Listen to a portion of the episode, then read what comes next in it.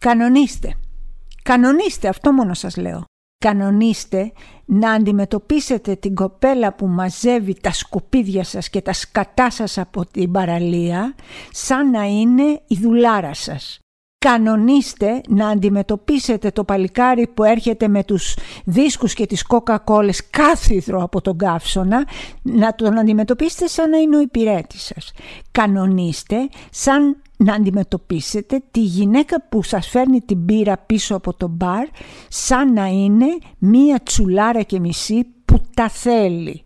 Κανονίστε να αντιμετωπίσετε χωρίς τον παραμικρό σεβασμό τον πολιτή, την πολίτρια, τον οποιονδήποτε προσπαθεί και είναι εκεί για τη δική σας εξυπηρέτηση στα μαγαζιά, στα μολ, στα εστιατόρια, στις παραλίες. Κανονίστε, αυτό μόνο σας λέω. Και θα δείτε ότι εμείς οι κυρίες βορείων προαστίων μπορούμε να γίνουμε τόσο κατινάρες και να σας κράξουμε σε όλο τον κόσμο και ντουνιά έτσι ώστε δεν το διανοείστε καν. Κανονίστε. Είμαι η Έλενα Ακρίτα και αυτό είναι το podcast «Το μαζί και τα μάτια μας» που παρακολουθείτε κάθε Τετάρτη αποκλειστικά από το News 24-7 και αν σας αρέσει αυτό που ακούτε μπορείτε να μας ε, ακολουθήσετε και στο Spotify, το Google Podcast και το Apple Podcast. Ξεκινάμε λοιπόν και θα μιλήσουμε πρώτα για τι άλλο, για το κανονίστε. Η πιο καλή γκαρσόνα είμαι εγώ γιατί με τέχνη όλους τους κερνώ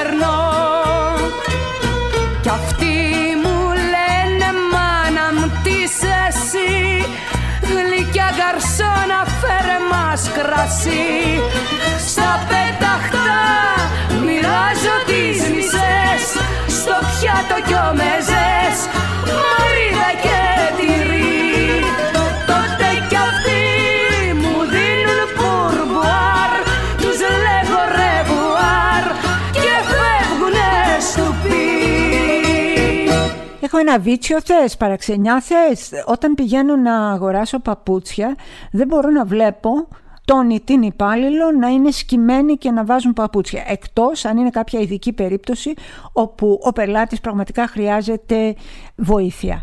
Γενικά εγώ αυτά τα καταφέρνω και τα κάνω όλα μόνη μου, αλλά έβλεπα μία κυράτσα στο διπλανό το αυτό, εκεί που είχα πάει να πάρω κάτι σαγιονάρες, η οποία αντιμετώπιζε την κοπελίτσα που γονάτιζε μπροστά της, γονάτιζε μπροστά της για να της βάλει, το, να της φινώσει το, τι, τι, τι να πω, το κολοπάπουτσο μέσα στο πόδι της και να της φέρετε σαν να είναι, τι να πω, η σκλάβα της Αιγύπτου. Και δεν, έλα, τι κάνεις και αυτό και, μα μη σφίγγεις.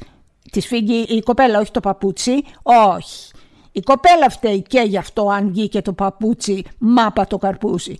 Και με σφίγγεις και με κάνεις και βοήθησέ με να σηκωθώ. Και βοήθησέ με να το περπατήσω. Φέρε μου και το άλλο. Πώς θα καταλάβω με το ένα παπούτσι; Και η κοπέλα να μην λέει κιχ.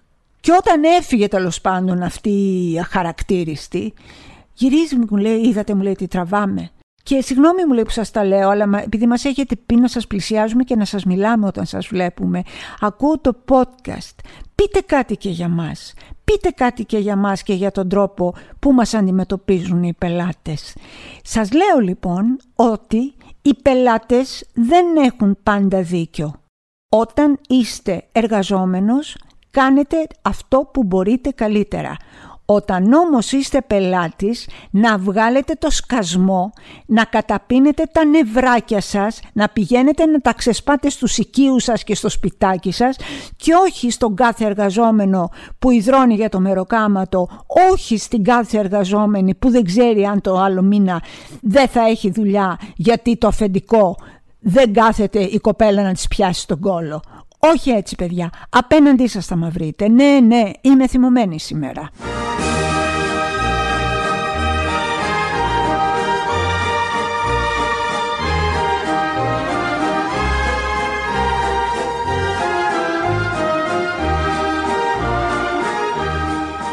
Πάμε λοιπόν γιατί εδώ υπάρχει ένα savoir vivre να το πω και σίγουρα οδηγίες προς τους ναυτιλωμένους κυρίως για όλα αυτά τα γομάρια που πάνε στις παραλίες, πετάνε τα σκουπίδια τους, βρίζουν τους εργαζόμενους και θεωρούν ότι εμείς τα χτίσαμε ρε αυτά τα μαγάζα, τι θέλεις τώρα ή ότι είναι κάτι σαν τον Ωνάση που είχε αγοράσει αν θυμάστε το Σκορπιό, έκανε ένα ιδιωτικό νησί και εκεί μέσα έκανε ό,τι ήθελε. Έτσι και αυτοί έχουν αγοράσει τις πλάζ, τις παραλίες, δικές τους είναι, αμπέλι του παππού τους και κάνουν ό,τι θέλουν. Λοιπόν, κακομύριδες, μην σας δω να αντιμετωπίσετε άτομα εργαζόμενα σε μια δουλειά βαριά και ανθυγινή σαν να είναι κατώτεροι σας, σαν να είναι εκεί για να σας κάνουν τα κέφια. Δεν είναι εκεί για να σας κάνουν τα κέφια, σας έχω νεάκια. Όχι, είναι εκεί για να κάνουν τη δουλειά τους όσο μπορούν καλύτερα δεν είναι εκεί ούτε για να υφίστανται τις φωνές σας, ούτε τις προσβολές, ούτε τα μπινελίκια, ούτε το που πάτε να βάλετε χέρι στα κορίτσια γιατί νομίζετε ότι μπορείτε, γιατί νομίζετε ότι έτσι γίνονται αυτά τα πράγματα, γιατί εγώ είμαι πελάτης και πληρώνω. Όχι λοιπόν. Προσοχή, κομμένα τα χεράκια, κομμένα από τη ρίζα. Έχετε μια κοπέλα απέναντί σας που φοράει ένα σορτσάκι και ένα μικρό τισερτάκι γιατί ζεσταίνεται, γιατί δεν αντέχει, γιατί έχει όλα εσάς τα γομάρια να σας πηγαίνει και να σας φέρνει ό,τι σας κατέβει στο κεφάλι και να ο φραπέρε παιδί μου και ρε κοπελιά, αυτό το κοπελιά δεν το μπορώ, θα σας πνίξω, μα την Παναγία σας το λέω, με αγάπη, τεράστια αγάπη. Όλα αυτά λοιπόν που κάνετε μην τα κάνετε. Να μιλάτε ευγενικά. Είναι πτώμα η κοπέλα. Να μιλάτε ευγενικά. Είναι πτώμα το παλικάρι. Λιώνει από τα χαράματα μέχρι το βράδυ. Για να πετάτε εσείς τα κολοσκούπιδά σας δεξιά και αριστερά. Είτε αυτά είναι πραγματικά είτε είναι κυριολεκτικά. Γιατί σκουπίδια δεν είναι μόνο αυτά που πετάμε. Σκουπίδια είναι και αυτά που ξεστομίζουμε. Προσοχή λοιπόν. Η πιο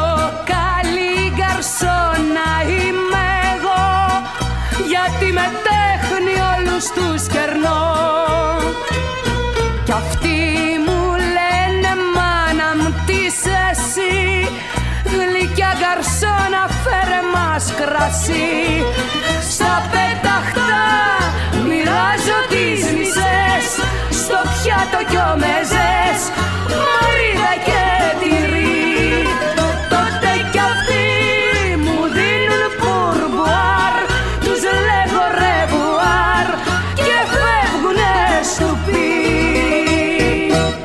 αλλού. Σούπερ μάρκετ. Γίνεται χαμός. Έχει ουρές. Περίμενε πίσω στην ουρά σου. Πάρε το ρημαδό καλάθι σου εκεί χάμω και κάτσε και περίμενε. Μην πας να μπεις στη σφίνα, μην πας να κάνεις ξέρεις αυτό που σκουντάμε δίθεν ελαφρά και κάνουμε ότι κοιτάμε αλλού. Αυτό το την κατηνιά την απερίγραπτη για να μπούμε λίγο μπρος ρε παιδί μου. Τίποτα. Όσο για την ταμεία να την έχεις σαν τα μάτια σου και λέω την ταμεία γιατί στην πλειοψηφία είναι γυναίκες αυτές οι, οι κοπέλες, ε, οι κυρίες και όχι τόσο πολλοί άντρες. Σαν τα μάτια σου είναι ώρες ατελείωτες και πατάει ένα μηχανάκι νούμερα. Εγώ αν έκανα αυτή τη δουλειά στα τρία λεπτά θα είχα κάνει χαρακτήρι. Νούμερα, νούμερα, νούμερα, νούμερα, νούμερα. Πες τώρα εσύ ότι πάτησε λάθος και το 0,80 ευρώ θα το χρεωθεί από τη τσέπη της γιατί έκανε ένα λάθος μέσα στην απόλυτη εξόντωσή της. Όχι. Ευγενικά, ήρεμα και κάτι ακόμα. Λέμε καλημέρα λέμε καλό απόγευμα, λέμε καλό Σαββατοκύριακο, λέμε καλή συνέχεια και ξέρετε πως τα λέμε αυτά, χαμογελώντας πουλάκι μου. Δεν με νοιάζει πως αν έχετε προβλήματα, δεν με νοιάζει πως αν έχετε δράματα στη ζωή σας, τα δράματα που έχετε να τα λύσετε αλλιώς. όχι στον κάθε εργαζόμενο. Λοιπόν, στο σούπερ μάρκετ σας θέλω κυρίες και κυρίους, γιατί αν είμαι πίσω σας στην ουρά, αλίμονό σας. Οι μάγκες δεν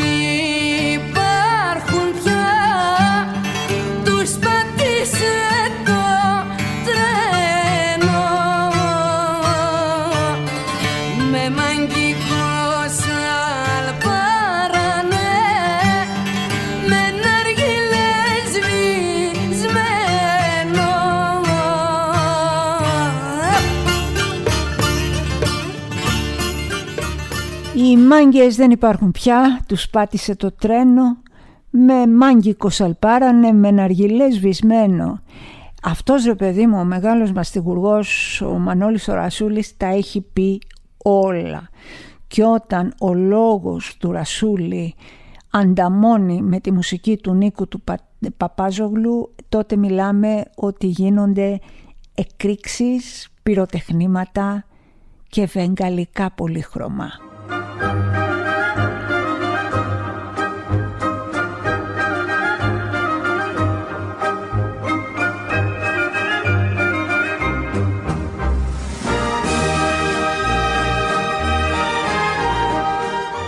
Διανύουμε τον Ιούνιο, τον περήφανο μήνα Ιούνιο, όπου έχουμε πάντα τη γιορτή της περηφάνειας, της αξιοπρέπειας, την γιορτή των ανθρώπινων δικαιωμάτων, τη γιορτή του Pride. Είναι μια γιορτή όχι μόνο της ΛΟΤ και κοινότητας, αλλά και όλων ημών των ανθρώπων που πιστεύουμε και αγωνιζόμαστε για να μπορέσουμε σε αυτή τη ζωή να κάνουμε τους μικρόνοες να καταλάβουν ότι είμαστε όλοι ίσοι και ότι έχουμε όλοι τα ίδια δικαιώματα. Η λότκη κοινότητα όπως και οι straight έχουν δικαίωμα στο γάμο, έχουν δικαίωμα στον έρωτα, έχουν δικαίωμα στη δημοσιοποίηση της σχέσης τους, έχουν δικαίωμα στη δημιουργία οικογένειας και κάθε χρόνο η φωνή τους γίνεται πιο δυνατή, πιο αποφασιστική, καθώς ξεχυλίζει το μήνα του Pride και όχι μόνο στους δρόμους καθάρια, πολύχρωμη και πολύ πολύ μελωδική με έναν δικό της υπέροχο τρόπο. Οι ομοφοβικοί, αν κατά τύχη να έχουν εξεπέσει εδώ σε αυτό το podcast, που το θεωρώ εντελώς απίθανο, δεν νομίζω ότι είναι το κοινό μου. Παρακαλώ πολύ να, αν τώρα ακούνε, να απομακρυνθούν λοιπόν από το μαζί και τα μάτια μας και αν δεν τους κάνει κόπο να απομακρυνθούν και από τη ζωή μας γενικά, δεν τους θέλουμε, δεν τους γουστάρουμε και θα τους βάλουμε κάποια στιγμή στη θέση που ανήκουν. Την τόσο τόσο δά μικρούλα θέση που κι αυτή πολύ τους είναι. Διάβαζα ένα εκπληκτικό κείμενο του Βασίλη του Θανόπουλου, φίλου μου, ακτιβιστή και εκδότη του περιοδικού Antivirus. Ε, μία από τις πιο ισχυρές, σοφές θα έλεγα και αποτελεσματικές φωνές ε, στη λότκη κοινότητα που όμως μας έχει διδάξει σε όλους πάρα πολλά. Λέει λοιπόν το εξής αριστουργηματικό, ο δωδεκάλογος του μοντέρνου ομοφοβικού. Και λέει λοιπόν, αυτά που λένε, τα κλισέ που λένε όλοι αυτοί οι οποίοι είναι ομοφοβικοί αλλά νομίζουν ότι το κρύβουν. Πρώτον, δεν με νοιάζει τι κάνουν οι γκέι στο κρεβάτι. Δεύτερον, δεν έχω πρόβλημα με τους γκέι αρκεί να μην προκαλούν. Τρίτον, έχω κι εγώ γκέι φίλους. Τέταρτον, μα γιατί χρειάζεται το Pride; Πέντε, αφού έχουν το σύμφωνο συμβίωσης, γιατί θέλουν και το γάμο; Έξι, τα παιδιά χρειάζονται μια μάνα και έναν πατέρα. 7. Το να βλέπεις δύο άντρες να φιλούνται είναι αντιαισθητικό. 8. Η κοινωνία δεν είναι έτοιμη. Αυτοί θα αποφασίσουν πότε είναι έτοιμη η κοινωνία. 9. Δεν θέλω το παιδί μου να βγει γκέι, αλλά εντάξει δεν θα το σκοτώσω κιόλας. 10. Έχω γνωρίσει και αξιοπρεπείς γκέι. 11. Άλλο γκέι και άλλο πούστης. 12. Εγώ δεν είμαι ομοφοβικός. Εγώ δεν είμαι ομοφοβικός λοιπόν, εγώ δεν είμαι ρατσιστής λοιπόν, εγώ δεν είμαι χονδροφοβικός λοιπόν, εγώ δεν είμαι ξενοφοβικός λοιπόν, εγώ δεν είμαι μισογίνης λοιπόν, σκατά στα μούτρα σας, μέσα από την καρδιά μου. Δωράκι υπέροχο από μένα για όλους εσάς. Είχα βάλει πρόσφατα στο Instagram μια φωτογραφία με τον άντρα μου, τον Γιώργο και με μένα που καθόμαστε χεράκι χεράκι και είχα βάλει την ε, λεζάντα από κάτω το ζευγαράκι της Αγίας Παρασκευής. Αυτή την πολύ γνωστή φράση που τη λέμε και τη συνηθίζουμε όλοι. Ε, μία φίλη λοιπόν μου έγραψε από κάτω πες μας στο επόμενο podcast ποιο είναι το ζευγαράκι της Αγίας Παρασκευής και πώς βγήκε αυτή η έκφραση. Για σένα λοιπόν, Μελίνα Κουτσουβέλη, το ψάξα το θέμα και βρήκα κάποια πράγματα που ίσως να θέλετε να τα ακούσετε και εσείς οι υπόλοιποι φίλοι εκτός από την Μελίνα. Πώς βγήκε λοιπόν η έκφραση το ζευγαράκι της Αγίας Παρασκευής που είναι μια πραγματικά τραγική ιστορία; Κοντά στο θυσίο, διαβάζω εδώ, στο edaily.gr, ε, υπήρχε κάποτε η συνοικία της Αγίας Παρασκευής. Ήταν μια πολύ μικρή συνοικία γύρω από τον Ιερό Ναό της Αγίας Παρασκευής της περιοχής τότε. Σε ένα από τα σπίτια της συνοικίας κατοικούσε ένα γνωστό για την περιοχή αντρόγυνο, ήταν ο Θάνος και η Παγώνα Παγιαυλή δηλαδή το ζευγαράκι της Αγίας Παρασκευής. Ήταν γνωστοί αυτοί εκεί στη γειτονιά γιατί είχαν τεράστια αγάπη ο ένας για τον άλλον και δεν δίσταζαν να το δείξουν ακόμα και δημόσια, αγκαλιάζονταν, φιλιόντουσαν και όλα αυτά. Και ο κόσμος γενικά τους ζήλευε και τους είχε για παράδειγμα. Έτσι λοιπόν ε, στόμα το στόμα η αγάπη τους κυκλοφόρησε ευρύτερα και βγήκε η έκφραση το ζευγάρι της Αγίας Παρασκευής. Όμως ο αρχικός λόγος που ήτανε δεν είχε καμία σχέση με την πραγματικότητα. Γιατί τότε οι γείτονε τους μνημόνευαν για το καλό. Ακούστε όμως τι έγινε ένα βράδυ. Κάποιοι φίλοι του Θάνου Παγιαυλή πέρασαν απ' έξω από το σπίτι και άκουγαν από μέσα να έρχονται γυναικεία ουρλιαχτά, φωνές και κλάματα. Κατάλαβαν ότι ο Θάνος χτυπούσε εκείνη τη στιγμή την παγώνα, ωστόσο δεν είπαν τίποτα και έφυγαν. Την επόμενη μέρα λοιπόν βγήκαν στο δρόμο το ζευγαράκι πάλι αγκαλιασμένοι χωρίς να συμβαίνει το παραμικρό. Αυτό συνεχίστηκε για περίπου ένα μήνα. Το μυστικό πρόλαβε βέβαια να μαθευτεί από στόμα σε στόμα. Κάθε βράδυ ο σύζυγος χτυπούσε τη γυναίκα του και το επόμενο πρωί έβγαιναν βόλτα σαν να μην συμβαίνει τίποτα. Ήταν δηλαδή ένα αγαπημένο ζευγάρι για το Θεαθήνε. Από τότε η έκφραση σαν το ζευγαράκι της Αγίας Παρασκευής επικράτησε για να περιγράψει κάποιος ε, ένα ζευγάρι που υποκρίνεται ίσως το αγαπημένο ή κάνει ορισμένες διαχύσεις χωρίς να τις εννοεί. Αυτή είναι η ιστορία, Μελίνα. Ε, ελπίζω να τη βρήκες κι εσύ, όσο ενδιαφέρουσα τη βρήκα κι εγώ, που δεν γνώριζα ομολογώ όταν έβαλα τη φωτογραφία με το δικό μου άντρα, ο οποίος δεν με δέρνει και είμαστε μια χαρά άνθρωποι. Δεν γνώριζα αυτή την ιστορία και την έμαθα χάρη σε σένα.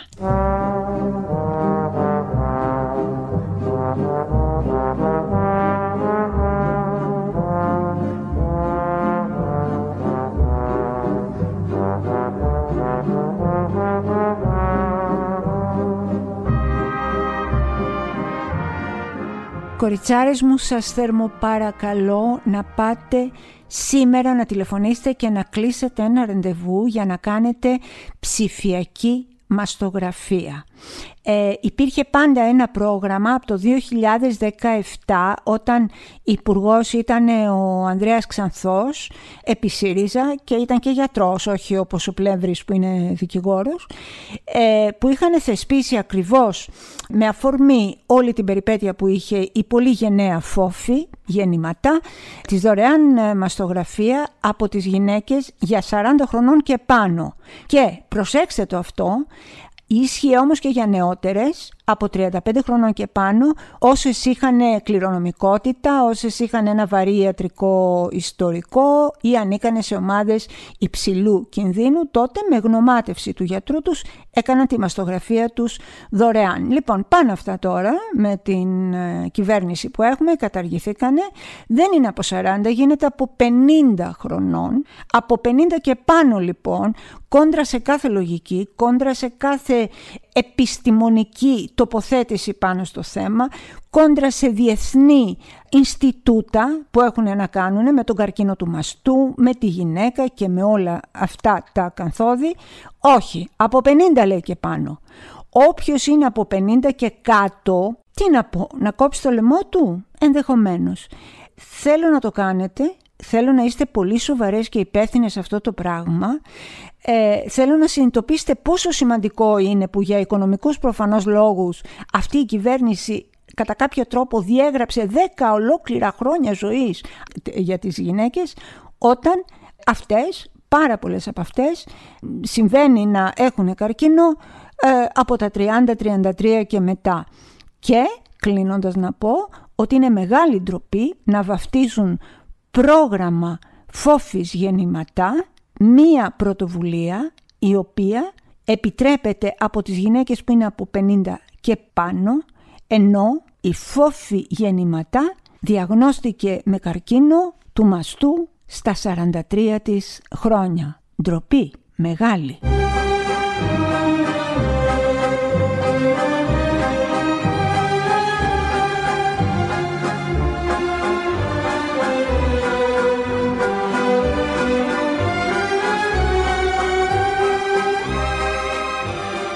Λοιπόν τώρα θα σας μιλήσω για μια προσωπική μου εμπειρία που συνέβη την εβδομάδα που μας πέρασε.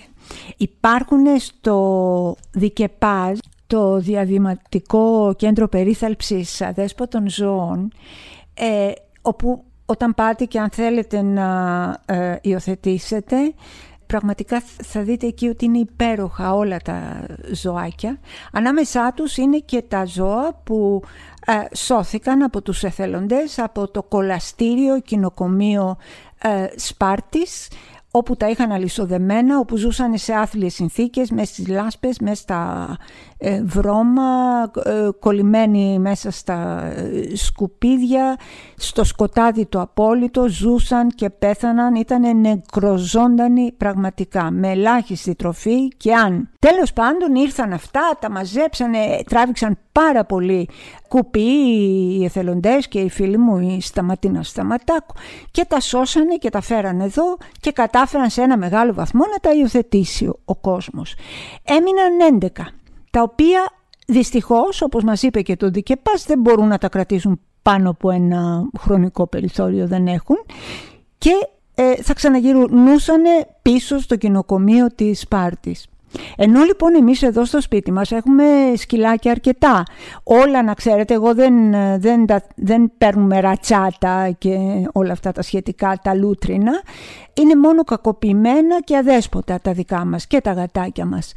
Και αποφάσισα λοιπόν το είδα χωρίς να πω σε κανέναν τίποτα, ούτε στο Γιώργο το είπα ούτε τίποτα, μόνο στο γιο μου και του λέω Παύλο υπάρχει μια σκυλίτσα εδώ που τη λένε Μυρτό και η Μυρτό είναι το πιο γέρικο σκυλάκι. Δηλαδή είδα τα 11 σκυλάκια και λέω ποιο είναι αυτό που δεν υπάρχει περίπτωση να υιοθετηθεί, το πιο γέρικο που ήταν και πολύ μεγαλόσωμο και που δεν είναι και καθαρόαιμο και γενικώς δεν είχε κάτι ε, για να εντός εισαγωγικών ας πούμε να το δει ο πελάτης και να χαρεί. Πήγαμε λοιπόν, την υιοθετήσαμε κανονικά, ε, ευχαριστούμε πάρα πολύ τους ανθρώπους εκεί και τον πρόεδρο. Παιδιά, ξέρετε γιατί σας τα λέω όλα αυτά. Αυτό που έζησα και ζω κάθε μέρα με τη Μυρτό δεν το έχω ξαναζήσει ποτέ όσα σκυλιά αν πέρασαν από τα χέρια μου. Είναι καταρχάς όταν ήρθε και την πήραμε για να καταλάβετε πόσο βασανισμένη ήταν, πόσο είχε πια παρετηθεί από την ζωή της αυτή τη μαρτυρική είχε σκυμμένο το κεφάλι, ούτε μας κοίταζε ούτε τίποτα, της περάσαμε το λουρί αδιαμαρτύρητα, δεν, τη βάλαμε στο αυτοκίνητο σαν να έλεγε «Οκ, δεν έχω δύναμη, όπου με πάει η μοίρα μου, ό,τι μου συμβεί» δεν ανέπνεε μες στο αυτοκίνητο. Όχι εγώ που είχα πετσέτες, μην κατουρήσει, μην κάνει κακά, εμετό κτλ. Δεν ανέπνεε η Μυρτούλα μέσα στο αυτοκίνητο. Και τις πρώτες μέρες, ξέρετε πώς ήταν μες στο σπίτι, σας το λέω, πω, πω συγκινούμαι πολύ. Ξέρετε πώς ήτανε σαν να μας έλεγε τόσο ήσυχη, τόσο αθόρυβη, τόσο δεν ακούσαμε το γαβγισμά της, σαν να μας έλεγε μη με διώξετε σας παρακαλώ πολύ, εγώ θα μείνω σε μια μικρή μικρή γωνίτσα και δεν θα σας ενοχλώ καθόλου. Δεν ήξερε τι είναι χάδι, πήγα να τη χαϊδέψω απαλά στο κεφαλάκι και την άχτη και νόμιζα ότι θα το χτυπήσω. Τόσο κακοποιημένο ζωάκι. Μπήκε λοιπόν η Μυρτούλα στη ζωή μας. Θέλω να σας τα πω όλα αυτά για να σας παροτρύνω πραγματικά όλα τα σκυλάκια τα αγαπάμε και αυτά που είναι ράτσα και αυτά που είναι μικρά και χνουδωτά και χαριτωμένα αλλά πρέπει πρώτα να αγαπάμε την ψυχή και τη δοτικότητα και την καλοσύνη ενός σκυλιού. Υιοθετήστε τα σκυλάκια που δεν τα θέλει κανείς, που δεν έχουν star quality, που δεν έχουν φοβερή φάτσα, που δεν είναι κουκλιά. Υιοθετήστε αυτά τα σκυλιά που αν εσείς δεν τους σώσετε τη ζωή, πολύ απλά θα οδηγηθούν στο θάνατο. Η μυρτό μου λοιπόν, αχ θα σας λέω για τη μυρτό μου, έχω πάθει τρέλα. Τι να σας πω.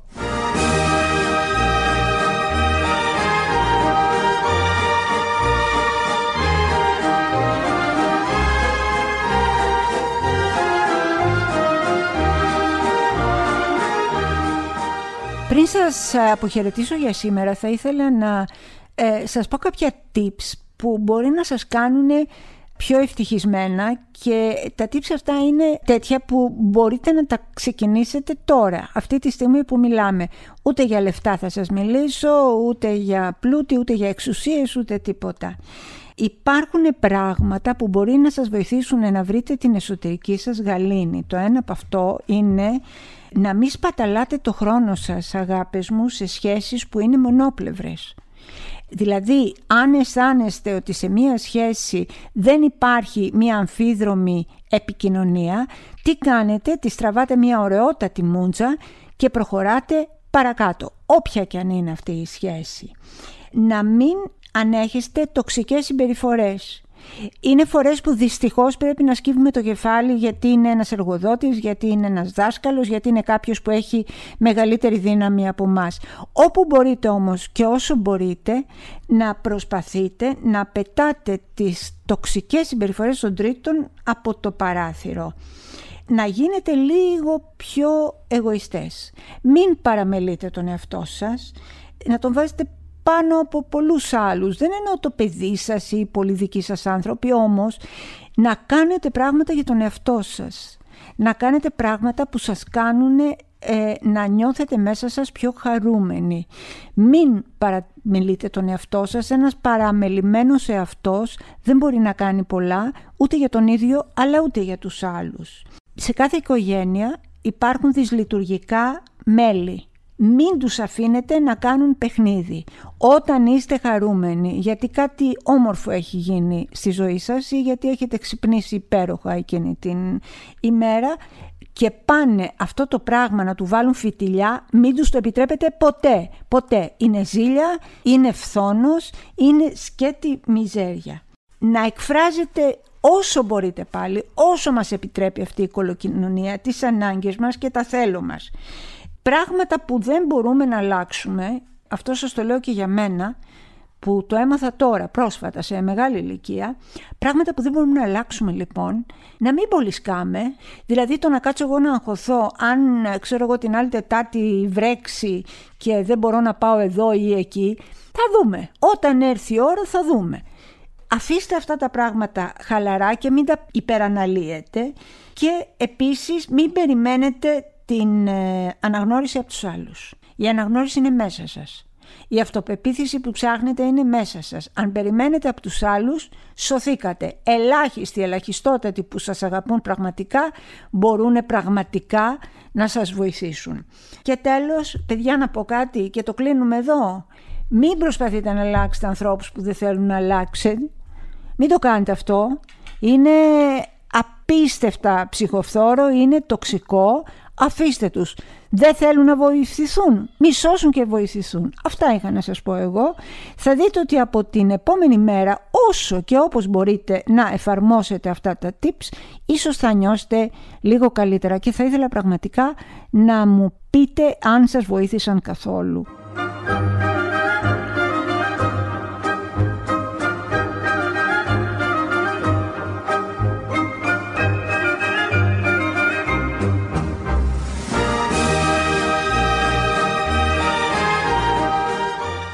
Λοιπόν ήταν και σήμερα το podcast «Το μαζί και τα μάτια μας» που ακούτε αποκλειστικά από το News 247 κάθε Τετάρτη και αν αυτό που ακούτε σας αρέσει μπορείτε να με ακολουθήσετε στο Spotify, στο Apple Podcast και στο Google Podcast. Με πολύ βαθιά αγάπη, με μεγάλη αγκαλιά και με εκτίμηση και σεβασμό σας αποχαιρετώ και αυτή τη φορά.